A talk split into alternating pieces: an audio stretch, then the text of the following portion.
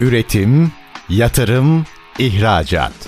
Üreten Türkiye'nin radyosu Endüstri Radyo sizin bulunduğunuz her yerde. Endüstri Radyo'yu arabada, bilgisayarda ve cep telefonunuzdan her yerde dinleyebilirsiniz.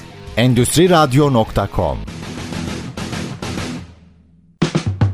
Çetin Ünsal'ın hazırlayıp sunduğu İşte Bunu Konuşalım programı başlıyor. İşte bunu konuşalımdan merhabalar. Türkiye'nin gerçek gündeminde birlikteyiz efendim. Bugün Tayf Uluslararası Kısa Film Festivali'ni konuşacağız. Dinleyicilerimiz aslında hatırlayacaklardır. Geçen sene bu zamanlarda yine festivali konuşmuştuk. Özellikle genç sinemacıların sektöre girmesi ve sektörde kendilerini gösterebilmesi için birbirinden kıymetli bu sektörde faaliyet gösteren ustaların değerlendirmesine girdiği bir organizasyondan bahsediyoruz. Ve bu bakış açısı aslında sektörün de bir anlamda gelişmesine önemli katkı sağlayan e, başlıklardan biri. Bütün bunları konuşacağız. Geçen seneyle biraz e, neler elde ettik onları da konuşacağız. Bu sene neler var onları mercek tutacağız. Kıymetli bir konuğumuz var. Tayf Uluslararası Kısa Film Festivali Direktörü, Nişantaşı Üniversitesi Sanat ve Tasarım Fakültesi Dekan Yardımcısı ve aynı zamanda Nişantaşı Kültür Sanat Koordinatörü Doçent Doktor Nagihan Çakar bizlerle birlikte. Sayın Hocam, Sayın Çakar hoş geldiniz. Bir yıl aradan sonra yine birlikteyiz. Hoş bulduk Çetin Bey. Gerçekten sizi görmek çok keyifli. Var olun. Çok güzel yayınlar şekilde. yapıyorsunuz. Beni de konuk olarak çağırdığınız için ayrıca çok teşekkür ediyorum. Ben çok teşekkür ediyorum. Asıl gençler dediğimizde yani bir sektörde eğer gençleri biz o sektöre katabiliyorsak, onları cesaretlendirebiliyorsak asıl kıymetli olan buradan başlıyor. Siz geçen sene burada konuştuğumuzda zaten hedeflenenin bu olduğunu söyleyerek yola çıkıldığını çok net ifade etmiştiniz. Şimdi geçen seneyle mukayeseyi yapacağım ama ilk önce böyle bir sıcak bilgiyle başlayalım. Bu sene festival ne zaman, nerede, ne yapılacak? Biraz onun içeriği hakkında dinleyicilerimizi bilgilendirelim isterseniz. Tabii e, bu yıl ikincisini düzenleyeceğimiz Tayf Uluslararası Kısa Film Festivali Nişantaşı Üniversitesi tarafından düzenlenecek. Festivalin direktörlüğünü ben yapıyorum. Öncelikle festivalin amacından kısaca bahsetmem Lütfen. gerekirse sizin de bahsettiğiniz gibi sinema sanatının yapı taşı olan kısa filmin bilinirliğini ve tanınırlığını arttırmak, aynı zamanda yeni ve genç sinemacıları keşfetmek olduğunu söyleyebilirim. Bu tür festivaller özellikle kısa film yaratıcılarını, üreticilerini teşvik ediyor ve destekliyor aslında.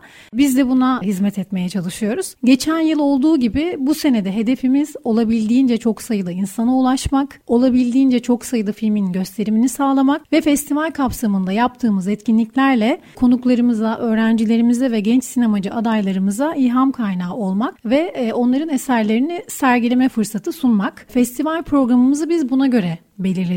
Bu misyona uygun insanlarla yan yana gelmeye çalıştık. Daha çok insanı etkileyebilmek, daha güzel filmler izlettirebilmek için de gelecekte daha geniş bir süreye yayılmış festival organize etmek Tayfun öncelikli hedefleri arasında. Hocam e, burada şu kısa film meselesini biraz açmak isterim. Tabii bizler sinema izleyicileri olarak hep uzun filmlere alıştık ama kısa film bu işin ABC'si. Yani kısa filmi çeken bir gençten bütün ekibiyle birlikte aslında ilhamı oradan alıyorsunuz değil mi? Orada iyi bir bakış açısı var mı yok mu iş ortaya çıkıyor. Kısa film daha zordur değil mi uzun film? Aslında uzun, uzun metraja hazırlanırken sinema tarihine baktığımızda Alfred Hitchcock gibi önemli bir sinemacı dünyadan, Kemiz'den Nuri Bilge Ceylan gibi çok önemli başarılı bir sinema sinemacı yönetmenin kısa filmle uzun metraja geçiş yaptığını görüyoruz. Aslında kısa filmin belli bir süresi var. 30'un altında olması gerekiyor. 30 orta metraj oluyor. Kısa film çekebilmek belli bir sürede belli bir meseleyi anlatabilmek aslında çok zor sizin söylediğiniz gibi. Çünkü uzun metraj içerisinde gerçekten bir hikayenin giriş gelişme sonuç olarak rahat bir şekilde anlatabiliyorsunuz ama kısa film gerçekten çok zor. Çok da yaratıcı kısa filmler var. Ben gerçekten çok keyifle izliyorum. Bu yılda inşallah ön jüri şimdi izliyor filmleri. Çok keyifli işler çıkacak. Şimdi tabii jüriler de önemli. Onları da açacağım. Bu sene kimler jüri? Geçen sene efsane isimler vardı. Bu sene de görüyorum çok iyi isimler var. Dinleyicilerimizlerle de paylaşırsanız sevinirim. Çok iyi gerçekten. Şöyle söyleyeyim aslında ana jüri öncesinde bu yıl 125 ülkeden 3221 başvuru var ve gerçekten tam uluslararası oldu yani. Tam uluslararası oldu. Biraz böyle kısaca e, ülkelerden bahsedecek çok olursam sevinirim. mesela en çok filmlerin geldiği ilk 5 ülkeden bahsedeyim öncelikle. İran'dan 429 film, Türkiye'den 375, Hindistan'dan 228, İspanya'dan 192, Fransa'dan 157 film geldi. Bu ilk 5 ülke. 125 ülkeden film İran geldi. Çok dikkat çekici. Çok Bizden dikkat fazla çekici. gelmiş yani. Evet e, ben bu arada İran sinemasını çok seviyorum. Gerçekten çok kaliteli filmler var. Şöyle bir göz ucuyla baktım. Bunun dışında ismini bilmediğimiz e, yani aslında burada da film üretiliyor mu dediğimiz ülkeler var. Bir iki tanesini söylemem gerekirse Uganda'dan var, Honduras'tan var, Cape Verde'den, Tanzanya'dan, Porto Rico, El Salvador, Gana, Filipinler, Nepal, Paraguay gibi ülkelerden de katılım oldu. Şimdi ön jüriye gelecek olursak e, burada aslında 3221 filmi ön jüri izleyip ana jüriye 40 film çıkaracak. 1221 film. Evet, evet. Yani aslında e, 12 tane ön jürimiz var. Ön jüri başkanımız işte Deniz Ali Tatar var. Ona da buradan çok teşekkür etmek istiyorum. Çünkü bu kadar filmi izleyip ana jüriye çok, iyi büyük emek filmler çıkarmak evet. e, çok zor aslında. Çok emek isteyen bir şey. Şu an gece gündüz izliyorlar. E, Daha sonra e, ana jürinin karşısında 40 film gelecek. Ana jüride de çok değerli isimler var gerçekten. Festivalin ana jürisinde sinema ve TV sektörünün önde gelen isimleri yer alıyor. Jüri başkanlığını yönetmen Murat Saraçoğlu yapıyor. Ana jüride ise Acun Medya Akademi CEO'su Gökhan Mutlay var. Oyuncu Cansel Elçin var. Yine oyuncu Deniz Baysal Yurtçu. Yapımcı yönetmen İsmail Fidan. Yapımcı avukat Burhan Gün. Senarist Zafer Külünk. Oyuncu Sere Kutlubey. TV8'in genel müdürü Aslı Çini Yaşaroğlu ve görüntü yönetmeni Gökhan Atılmış var. Aslında gerçekten hepsi çok yoğun. Onlar da 40 filmi izleyecekler ve 12 tane kurmaca, animasyon, belgesel ve deneysel dalında ödül verecekler. Çok zor. Hepsine destekleri için sonsuz teşekkür ediyorum. Çünkü gerçekten emek verilmesi gereken bir iş. Bir de şimdi tabii bu sektörde birçok ben kendimden de biliyorum zaman fukarası olduğu için herkes 40 filme zaman ayırıyor olmaları bence başlı başına genç sinemacılar adına çok büyük bir destek. Kesinlikle. Sadece bu bile çok büyük bir destek. Kesinlikle. Orada bir şeyi konuşmak lazım. Bu seneye tekrar döneceğim hocam. Yalnız e, geçen seneden bu seneye biraz hadi bir yolculuk yapalım. Geçen sene hedeflenen noktadan buraya gelene kadar özellikle genç sinemacıların yaratılabilmesi veya ön plana çıkarabilmesi. Yaratmak zor. Yani hepsi kendi okulunda çünkü bir şekilde ön plandalar. Ama ve lakin dünya ölçeğinden bahsediyorum. Ne oldu geçen seneden bu? O istediğiniz meşale, o ateş yandı mı? Şöyle biz geçen yıl ilkini düzenledik. Aslında benim orada çok sevindiğim bir durum oldu. Uzun yıllar film festivali çalıştım. Hatta doktora tezimde film festivalleriydi. Uzun yıllar festival çalıştıktan sonra bu festivaldeki çeşitli aksaklıkları takip edip analiz ederek bir gün kendi festivalim olduğunda gerçekten hani buradaki analizleri yapıp kendim daha doğru bir festival düzenlemek hep hayalim ve hedefim vardı. Ben geçen yıl bu hedefime ulaştım. Çünkü Kültür Bakanlığı desteği aldım ben geçen yıl. Sonuçta bakanlığın tanıdığı bir festivali ülke içerisinde düzenlemek de çok önemli. Çünkü tanınıyorsunuz demek aslında. Aynı zamanda geçen yılki festivalimiz kısa zamanda yoğun bir ilgiyle karşılandı. İyi ki olmasına rağmen ilk defa düzenlenmesine rağmen rekor sayıda katılım gerçekleşti. Dünyanın yine her yerinden 3227 film başvurdu. Geçen sene. Geçen, Geçen yıl sene çok iyiydi. Bunun dışında atölyeler, workshoplar, söyleşiler yaptık ve çok fazla seyirci o üç gün içerisinde kısa film gösterimlerini izledi. Söyleşilere, atölyelere katıldı. Çünkü bir, cid- güzel bir sirkülasyon oldu üniversite içerisinde de. Çok güzel bir gala yaptık Four Seasons'ta ve 12 tane ödülü yine çok değerli genç sinemacılara ulaştırdık. Farklı ülkelerden de ödül alan yönetmenler oldu. Onların da ödüllerini gönderdik. Tabii ben biraz da e, mizaç olarak şöyle biriyim. Yani hep iyi oldu deyip değil de daha iyisini nasıl yapabilirim diye uğraştığım için sonuçta her yıl gündem değişiyor. İşte ülkedeki çeşitli sorunlar değişiyor. Kısa filmcilerin ihtiyaçları değişiyor. Çünkü farklı mecralar devreye giriyor. Dijital platformlar Açacağım devreye onları. giriyor. Böyle olduğu için her yıl festivale katarak, üstüne ekleyerek gitme e, hedefim var ekibimle birlikte. Çünkü aslında festivalimizin içeriğine ve organizasyonuna son derece özeniyorum ve ekibime çok güveniyorum. Yani bir organizasyon ekip işi aslında. Ekibin her üyesi de alanında uzman, tecrübeli ve güç, güçlü iletişim ağına sahip kişiler. Biz büyük bir uluslararası festival düzenliyoruz ama aslında çekirdek bir ekiple çalışıyorum. Burada zaten böyle öyle. gece gündüz özveriyle çalışan işte sevgili çok sevdiğim Çağrı Dora'ya ve aynı zamanda e, Ahsen Melike Fıçıcı Yayıncı'ya da çok teşekkür etmek istiyorum. Çünkü gece gündüz benimle birlikte çalışıyorlar. E, bunun dışında da Nişantaşı Üniversitesi'nin mütevelli heyeti Doktor Levent Uysal da yanımızda ve bu tür organizasyonları çok destekliyor. Sonuçta arkanızda böyle bir üniversitenin olması da çok önemli. Yapacağınız için daha güçlü kılıyor. E, yine bakanlık başvurumuzu yaptık. Bekliyoruz. Bakanlık seviyor festival meselesi. Çünkü belki şunu konuşmak lazım daha doğrusu. Biz genellikle kamuoyunda festival falan deyip geçiyoruz ama bunlar Türkiye'nin tanıtımı açısından, Türkiye'nin derdini anlatabilmesi açısından çok kıymetli bakış açıları. Bunun gücünün farkında mıyız sizce? Bence kamuoyu olarak. Evet şöyle Türkiye'de düzenlenen film festivallerinin sayısına baktığımızda giderek arttığını görüyoruz. Film Freeway diye bir sistem var. E, artık önceden DVD'ler ve CD'ler üzerinden dünyanın farklı yerlerine gönderiliyorken şimdi Film Freeway sistemine tek tuşla filminizi yüklüyorsunuz ve tarih, tema, işte süre hangi ülkenin festivaline uygunsa filminiz oraya gidiyor ve orada yarışıyor. Aslında çok güzel bir e, dijitalleşmenin evet, getirisi. Çok güzel. Yine aynı şekilde Short Film Depo, Film Freeway bu bunun gibi platformlar var filmleriniz için.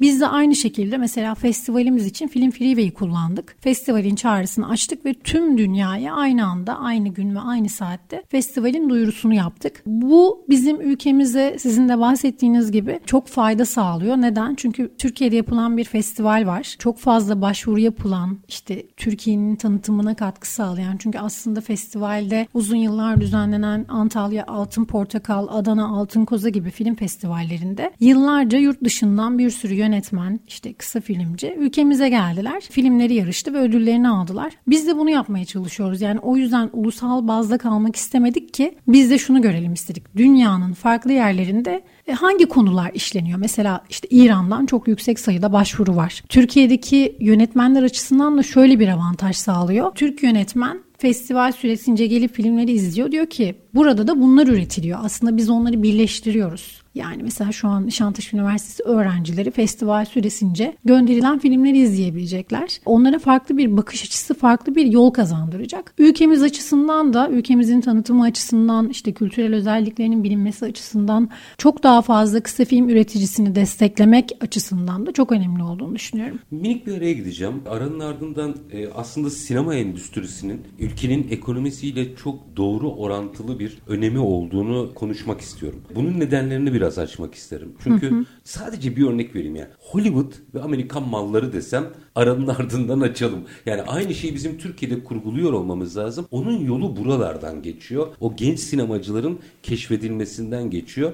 Ama minik bir araya gidelim. Tamam. Aranın ardından hem festivalle ilgili merak ettiklerim var ama onun dışında e, özellikle bir ülkenin ekonomisinin kalkınması ve ön plana çıkmasında o beyaz perdenin belki şimdi beyaz perde değil dijitalleşmeyle internet o hepsini açacağım. Gücünü biraz doğru kullanmamız gerekiyor. Nasılını konuşalım. Aranın ardından Tayf Uluslararası Kısa Film Festivali Direktörü Nişantaşı Üniversitesi Sanat ve Tasarım Fakültesi Dekan Yardımcısı Nişantaşı Kültür Sanat Koordinatörü Doçent Doktor Nagihan Şakar'la sohbetimiz devam edecek. Kısa bir ara lütfen bizden ayrılmayın. Üretim, yatırım, ihracat. Üreten Türkiye'nin radyosu Endüstri Radyo sizin bulunduğunuz her yerde. Endüstri Radyo'yu arabada, bilgisayarda ve cep telefonunuzdan her yerde dinleyebilirsiniz. Endüstri Radyo.com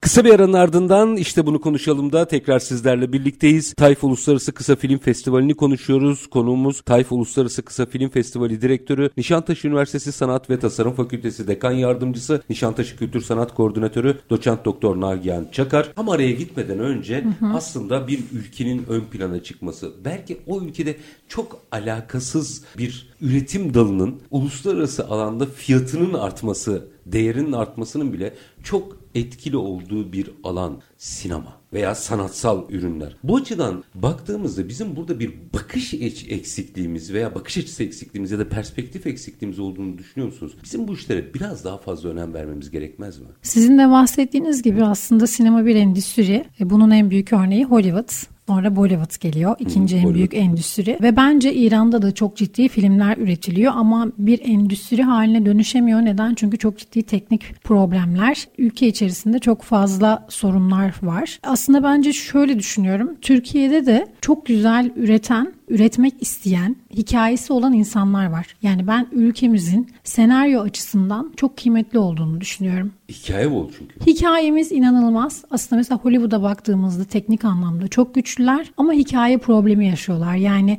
bir yerden sonra filmlerini izlemeye başladığımızda oradaki tıkanan hikaye meselesini görüyoruz. Ama orada şunu hemen açın diye soracağım. Mesela yıl başlarında düşünün aşağı yukarı birbirinin aynı bir sürü film ama satıyorlar işte. Satıyorlar Şimdi evet. İş orada bitiyor. Evet çünkü oradaki izleyici buna alıştı artık yani bunu istiyor aksiyon, komedi, dram çünkü bir film giriyor sektörün içerisinde, endüstrinin içerisinde Kopyala üretiliyor yapıştır, ve evet evet aynı anda çıkıyor ve teknoloji geliştikçe mesela son Avatar'ı izlediniz mi bilmiyorum. İzlemedim. Sonuncusu mesela artık olayı aşmışlar ve film tamamen suyun altında geçiyor. Buna baktığınızda zaten hani oradaki endüstrinin ne kadar kuvvetli olduğunu anlıyorsunuz. Kimizde daha gelişebilir mi? Evet yani her zaman daha iyisi olabilir. Yatırımlar artabilir. Bu anlamda üretilen filmlere maddi destek çok önemli ya da üretilen filmlerin senaryolarının kısıtlanmaması çok önemli. Çünkü ben bu alanda üretim verebilecek insanların var olduğuna inanıyorum ama biraz daha önlerinin açılması gerektiğini düşünüyorum. Bir de sinema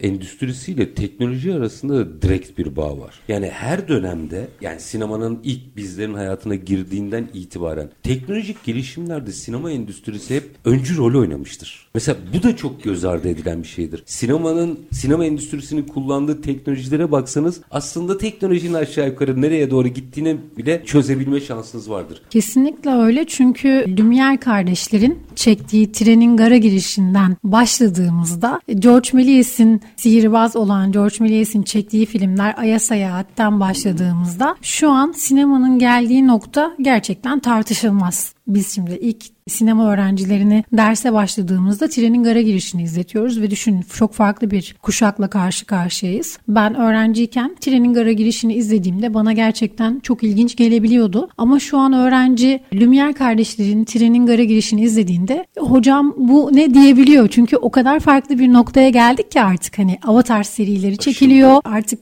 3 boyutlu işte 360 çekim yapan kameralar var. Teknoloji inanılmaz gelişti. Dronların sürekli farklı teknolojisi çıkıyor. Lensler, insana benzeyen hareket algılayıcılar derken sizin de söylediğiniz gibi teknoloji farklı bir hal aldı ve dolayısıyla sinemada sürekli gelişen, değişen bir sektör olduğu için teknolojiye karşı duyarsız kalması imkansız. Sinema da gelişiyor, büyüyor ve değişiyor. Bu anlamda kesinlikle sinemanın gelişmesi ve teknoloji arasında doğrudan bir bağlantı olduğunu söyleyebiliriz. Dijital mecraların gelişmesi sanıyorum burada çok besledi. Biraz o gelişimin sektöre katkısını anlatırsanız çünkü buradan bu kadar yüksek başvurunun etkisi var mı yok mu onu çözmek istiyorum. Gerçekten dijital mecraların gündeme gelmesi isimlerini vermeyeceğim şimdi ama sinema endüstrisine üretim yapacakları tetikledi mi?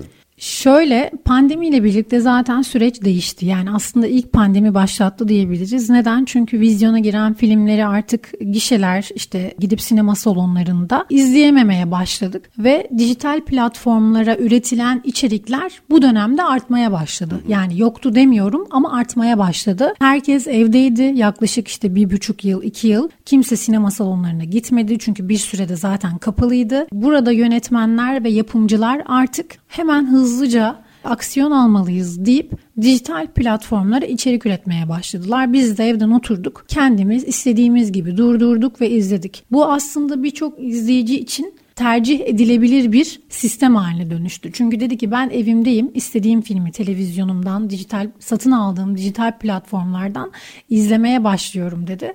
Ama bazı yönetmenler ve yapımcılar için de işte salonlar kapanıyor mu? İşte eski sistem bitti, salonlar öldü, film üretemeyeceğiz. İşte o makaralara verilen filmler. İşte bu anlamda salonlarda çalışan işçilerin işte olumsuz yaşadığı koşullar falan değişiyor mu gibi problemler olmaya başladı. Ama ben şöyle şöyle düşünüyorum. Çok olumsuz bakmıyorum. Tabii ki salonlar kapanmıyor. Onun da yeri ayrı. Hala vizyona giren filmler var. Hala orada film seyretmek çok zevkli. Kesinlikle hala o karanlık ortamda hala işte uzun bir süre konsantrasyonla o filmleri izlemek çok ayrı. Benim için de çok büyük bir keyif. Ama dijital platformlara da içerik üretilmesi kötü bir şey değil. Değil Çünkü tabii. gerçekten sinema alanında çalışan insan sayısı arttı ve hepsi bundan nasibini aldı. Yani benim mesela birçok öğrencim dijital platformlara çekilen filmlerde çalışmaya başladılar. İş sahası oldu. İş sahası arttı. Yani bunu o yüzden olumsuz olarak değerlendiremiyorum. Yine teknoloji geliştiği için, dijital platformlar arttığı için yönetmenlerin ve yapımcıların da aksiyon alması gerekiyor çünkü. Yani buna da yine duyarsız kalamazlardı. Ben olumlu olarak değerlendiriyorum. Bu arada yani gerçekten film sayısı da arttı ülkemizde. Sürekli içerik üretiliyor. Bayağı vizyona giren filmlerin dışında dijital platformlara çekilen filmler de arttı. Sadece dijital platformlara çekilen çok sayıda film, Çok. dizi vesaire var. Şimdi buradan neye bağlayacağım? Şimdi eskiden bir kısa ya da uzun metraj film bir kere çok bütçeli işlerdi. Teknoloji galiba bütçeleri biraz düşürdü. Bu birinci faktör. İkinci faktör yaptığınız salon bulamazsınız. Orası apayrı bir teşkilattı. Şimdi sadece dijital platformlar açısından düşünmeyin. Adını zikredemeyeceğim ama hepimizin video seyrettiği o dijital mecrayı düşünün. Açık olan mecrayı düşünün. Orada yayınlayabilme imkanı bile sanki endüstrideki gençleri heveslendirdi. Bu festivale başvuruları tetikliyor mu? Çok güzel bir soru gerçekten. Çünkü sizin de söylediğiniz gibi artık kısa film yönetmenlerinin filmi çekebilmek için kullanabilecekleri malzemeye erişimleri arttı. Yani en azından herkesin evinde DSLR dediğimiz makine mevcut. Bir lensi mevcut. Yani dolayısıyla bir drone'u mevcut. Bir fotoğraf makinesi bile artık film çekebilir modu Ya var. Öğrenci buna yatırım yapabilecek rakamlara ulaşır hale geldi. ulaşır hale geldi. Her öğrencinin neredeyse evinde kendine uygun orta formatlı bir makinesi var ya da düşük formatlı bir makinesi var. Sonuçta bizler film festivalinde festivalleri izlerken jüri o kadar acımasız davranmıyor. Yani bir filmin sinematografisi kötüyse, çok iyi ekip arkadaşları ya da çok iyi bir kamera arkası yoksa Bunun filmi bir elemiyor. prodüksiyon şirketi olmadığının farkındalar. Evet zaten zaten aslında amatör filmleri desteklemiyoruz ama amatör ruhla çekilmiş filmleri Müthiş, destekliyoruz. müthiş ayrım. Yani amatör ruhla çekilen filmdeki o heyecanı hissediyorsunuz gerçekten ve jüri filmi izlediğinde diyor ki evet yani hikayesi mükemmel, yönetmenin bakış açısı çok iyi deyip filme ödül veriyor. Sizin sorunuza gelecek olursam evet gerçekten herkesin elinde bir kamerası olduğu için artık film sayıları artmaya başladı. Çünkü önceden şöyle bir durum vardı. Kısa film ben de işte belli bir zaman kendim kısa film ürettim. Ben de o yollardan geçtim gerçekten. O yüzden onların adına da konuşabilme hakkı görüyorum kendimde. O dönemlerde ve şu anda aynı kısa film yönetmenleri o dönemde daha çok şöyle bir yol izliyorlardı. Diyorlardı ki kısa filme yapımcı yok. Neden? Çünkü kısa filmin ticari getirisi yok. Yapımcı bulamıyorum, para bulamıyorum, film üretemiyorum diyordu öğrenciler. Demo muamelesi yapılırdı kısa filmleri. Halbuki öyle değil. Evet evet O başlı kesinlikle. başına bir film türü. Kesinlikle başlı başına bir. Biraz daha ben kısa filmin öneminin arttığını düşünüyorum. Kısa filmden uzun metraja geçen çok fazla yönetmen var çevremde. Dünyada da örnekleri var. Bu yüzden herkesin çok fazla film üretimi arttı. Festivalden de zaten görüyoruz ki bu düzenlenen festivallerden sadece biri. Türkiye'de e, yıl içerisinde çok fazla sayıda film festivali düzenleniyor ve buralara katılan e, festivaller temalara, yıllara göre şekillenip artıyor. Bu güzel bir şey bu arada. Çünkü herkesin kendi hikayesini anlatması bence mükemmel. Bu aslında toplumsal zenginliği de arttırıyor. Şey maddi zenginlikten bahsetmiyorum. Maddi zenginlik genellikle kültürel zenginlikten sonra gelirse sağlıklı oluyor. Oraya atlayan toplumlarında o maddi zenginliği kısa sürede gidiyor. Burada galiba şunu da konuşmak lazım. Peki bu kadar teknolojik imkan ulaşılabilirken gelenlerden mutlaka siz bir amiyane tabirle kurcalamışsınızdır. Gerçekten oradaki başvuruda bulunanlar o teknolojiyi gerçekten kullanabilmişler mi? İzlenimlerinizi şimdi şu bu demeyelim çocuklar arasında bir haksızlık yapmayalım tabii. da ama sizin izleniminizi, genel izleniminizi merak ederim. Teknolojiyi kullanabiliyorlar mı gerçekten? Ben şimdi katılan filmleri çok merak ediyorum. Ama festival direktörü olduğum için böyle, Böyle çok etik kural çok etik kurallarım var. Ön jüriye karışmıyorum yani. Şu filmi işte finale bırakın. işte şu film çok güzel öne geçirin demiyorum. Doğrusu Gerçekten zaten. belli Demek bir lazım. etik kural çerçevesinde festivalimiz ilerliyor. Hani hak eden gerçekten kazansın mantığında. Yani kimin gerçekten çok iyi film üretmişse işte ön jüri nasıl? Çünkü ön jüride de çok işini bilen e, sektörün önde gelen iyi sinemacıları var ve her alandan var. Ben de mesela böyle yüzeysel olarak filmlere kendim böyle evde oturup baktığımda artık şunu tartışmıyoruz. Sinematografiyi. Çünkü herkes çok iyi görüntü çekiyor. Herkesin işte mutlaka red kullanan önceden red yani hani kullanmak büyük bir lüks, lüksken şimdi Telefonlara e, girdi. Ve Şimdi filmin yönetmeni bir şekilde yapımcıdan destek almış ya da gidip o malzemeyi kiraladığı e, yerden destek alarak setine red kamerayı getirmiş. Çok iyi sinematografik içeriğe sahip filmler var bu arada. Artık tekniği konuşmuyoruz bence. Hikayeyi konuşuyoruz. Müthiş. Peki o zaman şurada da galiba kriteri net koymak lazım. Kim şu anda başvurular kapandı. o Bitti yüzden rahat başvurular. rahat 1 Ocak söyleyeyim. itibariyle bitti. Kim başvurabildi? Hep öğrenciler mi? Öğrenci olmayanlar da başvurabildi. Kim başvurdu bu festivale? Şimdi festivale ulusal ve uluslararası kısıtlaması olmadan tüm başvurulara açık bir festival oluşturduk. Çünkü zaten uluslararası düzenledik. Farklı kültürden pek çok genç yeteneğin katılımını sağlamaya çalıştık festivalde. Kısa film ve sinema alanında üreten çalışan, öğrenci veya profesyonel ayrımı gözetmeksizin Türkiye'den ve dünyadan tüm sektör bileşenlerini hedef kitle olarak belirledik. Profesyoneller de katılabildi Evet yani. katılabiliyorlar. Hiç öyle bir kıstasımız yoktu. Bu hani genel geçer bir şey zaten işte 2020 yılında üretim yapılan filmler dedik. İşte atıyorum belgeselde 30 dakika, kurmacada 20 dakika gibi böyle festivalin kendi minik küçük başvuru şartları vardı. Tema koymadık. Benim ben tema koymayı çok doğru bulmuyorum. Yani benim festivalim en azından temasız ama temalı düzenleyenlere de karışmıyorum. Çünkü orada biraz yönetmeni kısıtlıyorsunuz. Zaten pandemi gibi bir dönem geçirdik. Yönetmenler Çekebiliyor olması başarı zaten. Evet çekebiliyor olması başarı bir de bence yönetmenin hani zihnini çok şu konuda şöyle bir konuda film üretmeye kısıtlamamak gerekiyor. Hani o kişi bir derdi ve bir meselesi olan bir insan ve o da insana dair hikayeler üretecektir. Bu hikayelerin hepsi bizim başımızın tacı. Müthiş. Bir araya gideceğim. Aranın ardından şunla devam edelim. Bütün bu gençler gerek kendi ülkelerinde gerekse Türkiye'de daha sonra kısa filmde illa dereceye girmeleri gerekmiyor. Bu deneyimi yaşadıktan sonra endüstrinin içine girdiklerinde ne fark ediyor? Bu sorunun yanıtını da merak ediyorum ama minik bir aranın ardından Tayfa Uluslararası Kısa Film Festivali Direktörü, Nişantaşı Üniversitesi Sanat ve Tasarım Fakültesi Dekan Yardımcısı, Nişantaşı Kültür Sanat Koordinatörü, Doçent Doktor Nagihan Çakar'la işte bunu konuşalım diyeceğiz. Kısa bir ara lütfen bizden ayrılmayın. Üretim, yatırım, ihracat. Üreten Türkiye'nin radyosu Endüstri Radyo sizin bulunduğunuz her yerde. Endüstri Radyo'yu arabada, bilgisayarda ve cep telefonunuzdan her yerde dinleyebilirsiniz. Endüstri Radyo.com Kısa bir aranın ardından işte bunu konuşalım demeye devam ediyoruz efendim.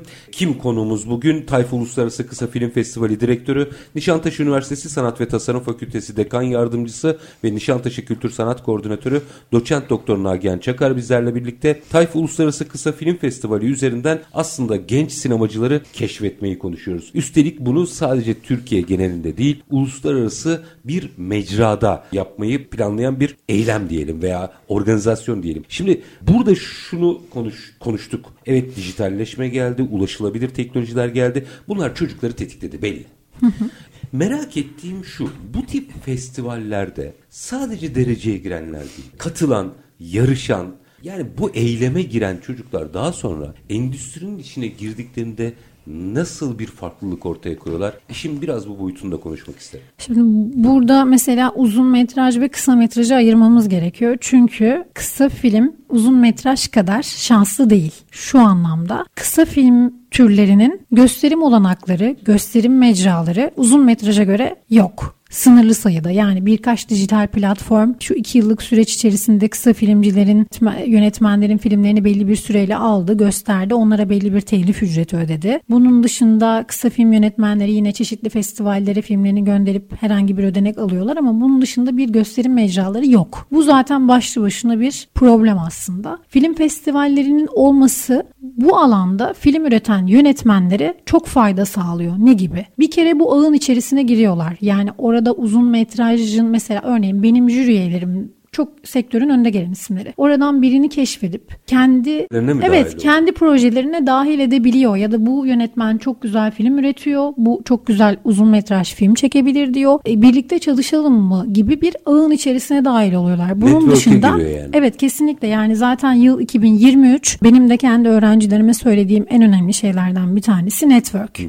Yani şu an herkesin gerçekten film üretiyorsun evet ama filmini dağıtamadığın sürece e, çektiğin filmi sadece kendin ve çevren izlersin. Hoş bir hobi oluyor. Burada önemli olan nokta kısa film üreten yönetmenlerin filmlerini çok fazla sayıda izleyiciyle buluşturabilmesi. Bu olanağı festivaller sağlıyor her Kesinlikle. şeyden önce. Festivallere de dünyanın her yerine gönderdiklerinde dünyanın her yerinde festivallere finale kaldığında yönetmen ücretsiz olarak katılabilme şansı elde ediyor. Yani uçak biletinden konaklamasına kadar alınıyor. Gidiyor yabancı ülkedeki dağıtımcılarla tanışıyor, yapımcılarla tanışıyor, yönetmenlerle çalışıyor, tanışıyor. Ekosisteme dahil oluyor Ekosisteme aslında. dahil oluyor ve bir sonrakini film bir sonraki filmin çekebilmek için belki ödenek de bulabiliyor olabiliyor. Ben mesela böyle bu sistemin içine dahil oldum. Yani ben film ürettiğim dönemlerde filmim ödül almaya başladı. Ee, ödül almaya başlayınca tanınırlığınız artıyor. Yapımcılar bir sonraki filminiz için destek sağlıyor. Ya da ben genelde belgesel ürettiğim için benim sistemim daha farklı. Türkiye'nin farklı illerinde belgesel. Sizin de belgeseller Anadolu vakit Anadolu'nun evet evet Anadolu'nun farklı yerlerinde. Ben de orada belediyeler, yerel yönetimlerden çeşitli destekler aldım ama bunu üreterek sisteme dahil olarak festivallere katılıp network elde ederek yaptım. Şimdi o yüzden kısa filmcileri uzun film çeken yönetmenlerden farkları bu. Daha zor, daha çok savaşmaları gereken bir alan var. Onları galiba ortam hazırlıyor. İnanılmaz derecede network filmlerini gösterebilmek için büyük bir şans ve aynı zamanda küçük de olsa festivallerden aldıkları ödül miktarıyla en azından filmlerinin başka bir açığını kapatabiliyorlar. Müthiş. E, bu arada lafı gelmişken açmak isterim. Yani sizin belgeselciniz Anadolu Anadolu'yu yakından tanıdığınızı bildiğim için açacağım. Yani mesela biz kendi sinema endüstrimizde Anadolu'nun kıymetini biliyor muyuz? Biliyor Hikaye muyuz? Hikaye babında soruyorum. Yani çok fazla bilmediğimizi söyleyebilirim. İnanılmaz. Bence zaten Kamerayı koyun. Eşsiz bir plato. Ben öyle olduğunu düşünüyorum ve ben Doğu Anadolu ve Güney Doğu Anadolu'nun çok verimli olduğunu, insan öykülerinin gerçekten eşsiz ve benzersiz olduğunu, mesela İstanbul'da çekeceğim bir belgeseli bu kadar keyifli bulmazken Doğu Anadolu'nun en ucra köşesindeki bir insan öyküsünün perdeye taşınması bence gerçekten çok heyecan verici yani benim için öyle. Bizim aslında her sektörde sırf sinemada da değil her sektörde biraz Anadolu'ya baksak oradan çok ilham alacağımız şey var. Tasarımından belki hadi konuştuğumuz sinemasına Hı-hı. kadar her alanda Anadolu'ya bir bakmamız gerekiyor. Peki tekrar festivale dönmek Hı-hı. istiyorum. Merak ettiğim bir nokta tabii hep filmler üzerinden gittik ama az önce bir bir cümle şöyle geçtiniz geçen seneyi anlatırken biliyorum ki bu senede işte bir takım workshoplar var, söyleşiler var, analiz böyle kendi kendine beyin fırtınası. O, o tip oturumlarda neler olacak Hı-hı. ve o ne işe yarıyor? Türkçesini sorayım ne işe yarıyor evet, Şimdi festivalimiz kısa film türüne ve sektöre ait deneysel, kurmaca, animasyon ve belgesel gibi alanlara önem vermekle birlikte senaryo yazarlığı, oyunculuk, görüntü yönetimi, sanat yönetimi, kurgu, ses, tasarımı, görsel efekt, özgün müzik, makyaj ve bunun gibi alanlarına dikkat çekmek ve ilgi alanlarda tüm öğrencilerin, mezunların da iş bulma olanaklarını çoğaltmak gibi bir fonksiyona sahip olduğu için biz şunu istiyoruz. Yani öncelikle bir film festivali ve bir film yarışması ikisi birbirinden çok ayrı. Kısa film yarışması dediğimizde sadece filmlerin katıldığı, ödüllendirildiği bir geceden bahsediyoruz. Ama festival dediğimizde minimum 4 gün süren işte finale kalan filmlerin yönetmenlerinin filmlerinin gösterildiği, yönetmenlerin davet edildiği, söyleşilerin yapıldığı, söyleşilerle eş zamanlı olarak dizi film sektöründen insanların çağrıldığı ve oraya katılan sinemacılar ya da sinema severlerle buluşturulduğu bir tören, ortam, ortam diyebiliriz. Yani o yüzden 4 günlük bir çalışma performansı diyelim. Kesinlikle işte 6, 7 ve 8 Mart'ta bizim kısa film gösterimleri olacak, workshoplar olacak, atölyeler olacak. Çok iyi isimler var. Onlar sürpriz olsun söylemiyorum. Çünkü herkesi de buradan davet ediyoruz. Nişantaşı Üniversitesi'nde gerçekleşecek. Bence çok sevdiği... Ne zaman gerçekleşecekti onu da bir 6, 7, 8, 9 Mart'ta da gala gecemiz var. Herkesi bekliyoruz. Sizi bekliyorum. Bu yıl kesinlikle katılmanızı en rica ediyorum. çıkıp gelirim. Evet kesinlikle. Dolayısıyla burada aslında insanların buraya geldiğinde çok farklı sinema alanına ait atölyeler, workshoplar, söyleşilerle karşılaşacaklar. Atölyeleri biraz açabilir misiniz? Mesela o atölyelerde mesleki gelişim açısından ne konuşuluyor, ne yapılıyor? Örneğin yönetmenlik atölyesi planlıyoruz. İşte bu jüri başkanımız Murat Saraçoğlu yapacaksa uzun metraj işte ya da dizide yönetmenlikle ilgili bir master class olacak. Yani oraya katılacak insanlara bir atölye yapacak. Bu bir yapımcılık atölyesi de olabilir, oyunculuk atölyesi de olabilir ki sektörden yine çok önemli isimler gelecek. Biz yoğun ilgiyle karşılanacağını düşünüyoruz. Böyle bir etkinlik gerçekleşecek. Gerçekten dolu dolu yani sanat severleri dolu dolu 3 gün bekliyor. Gala gecesi de gerçekten çok keyifli geçecek. Orada söyleşiler özellikle birinin anlattığı şekli yani söyleşi şekli mi yoksa böyle karşılıklı fikir al yani interaktif mi daha doğrusu onu merak ettim. Ben interaktif olmasını önemsiyorum ki söyleşiye katılan sinemacılarda hı hı şey istiyorlar yani seyirci katılsın, soru sorsun, işte konuyu bölsün, gerçekten merak ettiğini sorsun. Öteki türlü çok sıkıcı oluyor. Zaten birinin sahneye çıkıp işte bütün gün Evet. Benziyor. Çünkü orada e, aslında bizim için önemli olan şey oraya yani genellikle üniversite içinde olduğu için yoğunluk olarak sinema öğrencileri var. Bunun dışında farklı disiplinlerden, alanlardan, psikolojiden, mühendislikten, mimarlıktan katılan öğrenciler var ki bu bizim için çok kıymetli. Çünkü sinema dediğimizde zaten birçok disiplin birbirinden birçok alt dağdan beslenilen bir alandan bahsediyoruz. Evet orada insanlar birbirleriyle tanışıyorlar. Ondan sonra farklı böyle sentez gerçekleşiyor. Bu da çok kıymetli ve mesela bazen şöyle şeyler oluyor. E, oraya gelen yönetmen ya da oyuncu ile birlikte konuşup sohbet etme şansları oluyor. Fotoğraf çekiliyorlar, sosyal medyalarında paylaşıyorlar. Belki sonrası için çok başarılı bir yönetmen keşfediliyorsa yapımcı setine davet ediyor gibi gerçekten böyle çok interaktif işte herkesin çok etkileneceği bir ortam gerçekleşiyor ki ben böyle olmasını istiyorum. Her yılda artarak devam etmesini istiyorum. Baktığınızda yine festival açısından festivalin çıktısı açısından bakarsak daha doğrusu öğrenciler açısından bir şey bakacağım. Çünkü siz burada festivale katılanların öğrenci olması şart değil. Değil ee, evet. Dışarıdan da profesyoneller Hı-hı. de katılıyor ama işte biz birçok endüstriyi konuştuğumuzda endüstrilerin temel noktası şu. Bunun eğitimini alanların o endüstride devam etmiyor olması. Evet. Sizde biraz durum tam tersi. Hı hı. Devam etmek istiyor fakat Orada da galiba sizin eğitimcilere çok rol düşüyor. O egoyu disiplin altına almak. Bütün çocuklar da sinemacıyım diye çıkıyor. Şimdi o dengeyi nasıl kuruyorsunuz? Şimdi o büyük bir hayal kırıklığı oluyor. Ben 14 yıldır akademik camiadayım. Ben de işte öğrenci sinema öğrencisiydim, bitirdim. Ben de öyle zannediyordum. Yani ilk sınıfa girdiğimde hocamız işte ne olmak istiyorsunuz dediğinde herkes yönetmen ya da yapımcı olmak istiyordu ama işte o sette atıyorum bir fokus pulur, görüntü yönetmeni asistanı, ışık şefi olmak isteyen kimse yoktu. Çünkü sizin söylediğiniz gibi böyle herkes yüksek egolara sahip. Hemen yönetmen. E, ama bunu dördüncü sınıfın sonuna geldiğinizde ve üniversite bittiğinde anlıyorsunuz ki bir orada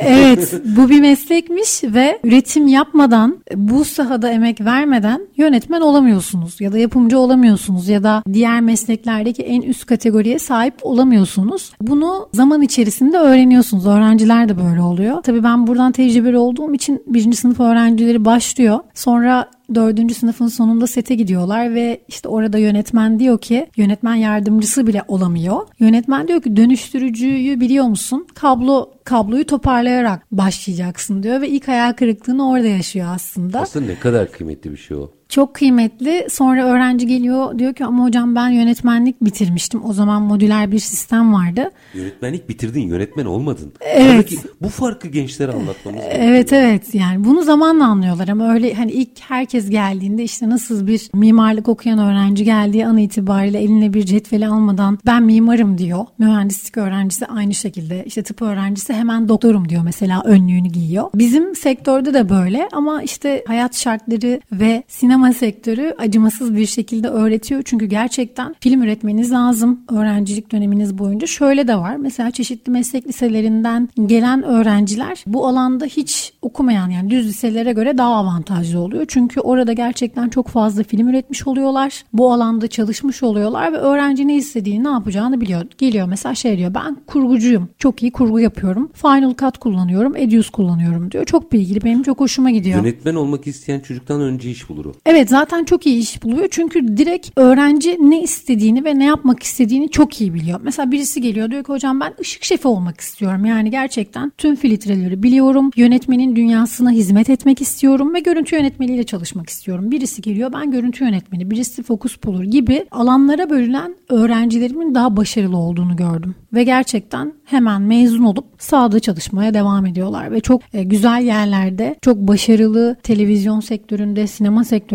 çalışan öğrencilerim var. Başarılı olmayanlar da var. Yani zaten şu böyle bir şey. 40 tane mezun veriyorsanız 40'ının da sinemacı olması imkansız. O robotik teknolojiye döner. E, robotik teknoloji bunlardan 5 tanesi bile çok iyi yerlere gelse biz tamam oldu bu iş diyoruz yani. Bir de sektörde sizin sektörde daha bence hiçbir zaman ölmeyecek. Bizim sektörde de biraz öyledir. Usta çırak ilişkisi bitmiyor. Yani en iyi okuldan bile mezun olsanız sahaya gittiğinizde usta gel bakalım diyor ve eğitim baştan başlıyor. Eğitim baştan başlıyor. Bir de mesela biz üniversiteye yönetmenleri, yapımcıları ya da sizin bahsettiğiniz gibi sinema sektörünün ustalarını çağırdığımızda öncelikle şunu söylüyor. Gerçekten bize gelen kişi istekli olması gerekiyor. Biz o heyecanı hissetmemiz gerekiyor. Hani yaratıcı ve heyecanlı değilse biz uğraşmıyoruz. Yani zaten şöyle diyorlar. Biz neden bir daha kendimize yeni bir eleman yetiştirelim ki? Olmuşu var zaten. Neden uğraşalım diyor sektör. Sonra öğrenci bize gelip şey diyor ama işte hocam biz bizden CV istiyorlar. İşte bizden daha önce yaptığımız bir işi istiyorlar ama biz zaten bunu birinci sınıfta öğrenciye şöyle söylüyoruz. Üniversite size meslek vermez. Üniversite size mesleği yapabilmeniz için gerekli olan teorik bilgiyi verecek ama teoriyi pratiğe dönüştürmek sizin elinizde. Çünkü biz diyoruz ki 4 yıl boyunca gerçekten sinemacı mısın? Evet çık ve sahada çalış. Festivallere katıl, film üret, tanınırlığını arttır. Tam oraya geleceğim. Sonuna geldiğimiz için tekrar oraya bağlayacağım.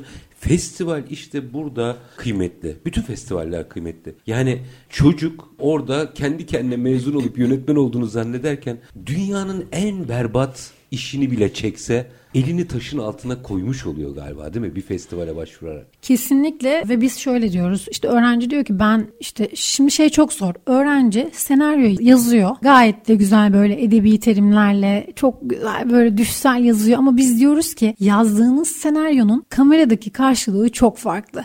Yani edebi bir dille yazdığınız senaryoyu çekemezsiniz. Şimdi öğrenci oturduğu yerden bir filmi çok güzel bir şekilde eleştiriyor ya da seyirci e, ama o filmi çekmeye başladığında diyor ki ben bu yazdığım ifadeyi nasıl oyuncuya reji vereceğim? Ve gerçeğiyle karşılaşıyor aslında. Şimdi öğrenci ilk böyle filmini çekecek öğrenci gerçekten çok sıkıntı yaşıyor. Diyor ki hocam çekemiyorum şöyle oluyor böyle oluyor ama biz diyoruz ki gerçekten senin o kamerayı eline alman o senaryoyu gerçekten beyaz perdeye taşımak için verdiğin emek bizim için çok kıymetli. Yani sen ilk filmini çek. Çünkü şöyle bir şey çektikçe ürettikçe öğrenecek. Öğrenecek ve sonuçta şöyle düşünün yani Nuri Bilge Ceylan gibi çok önemli bir yönetmenin ilk filmleri ve sonraki filmleri birbirinden çok farklı. Ama denemiş, üretmiş ve uzun metraja geçmiş. Yani günün sonunda kötü bir şey bile üretse üretmeye niyetlenen çocuklar sektörde kalıyor. Kesinlikle öyle. Yani üretmek ve emek vermek gerçekten bu işin anahtarı. Hocam bir daha hatırlatın tarihlerini e, size veda edeceğim. Festivalimiz 6, 7, 8'inde sürecek. 9 Mart'ta Nişantaşı Üniversitesi Cevdet Uysal Konferans Salonu'nda güzel bir sergi açılışı ve ödül töreniyle sona erecek. Herkesi bekliyoruz. Sayın Çakar çok çok teşekkür ediyorum. Var ben olun. teşekkür ediyorum. Çok sağ olun. Efendim biz bugün işte bunu konuşalımı ne dedik? Tayf Uluslararası Kısa Film Festivali'ne söyledik. Gençlerin özellikle sinema endüstrisi içerisinde belli bir yere gelmesi, kendilerini ifade edebilmesi ve hani amiyane tabirle damdan düşmesi için bu festivallere olan bakış açıları detayları önemli hale geliyor. Biz de detayları Tayf Uluslararası Kısa Film Festivali Direktörü, Nişantaşı Üniversitesi Sanat ve Tasarım Fakültesi Dekan Yardımcısı, Nişantaşı Kültür Sanat Koordinatörü Doçent Doktor Nagihan Çakar'la konuştuk. Her zamanki gibi bitirelim. İşinizi konuşun, işinizle konuşun. Sonra gelin işte bunu konuşalım. Hoşçakalın efendim.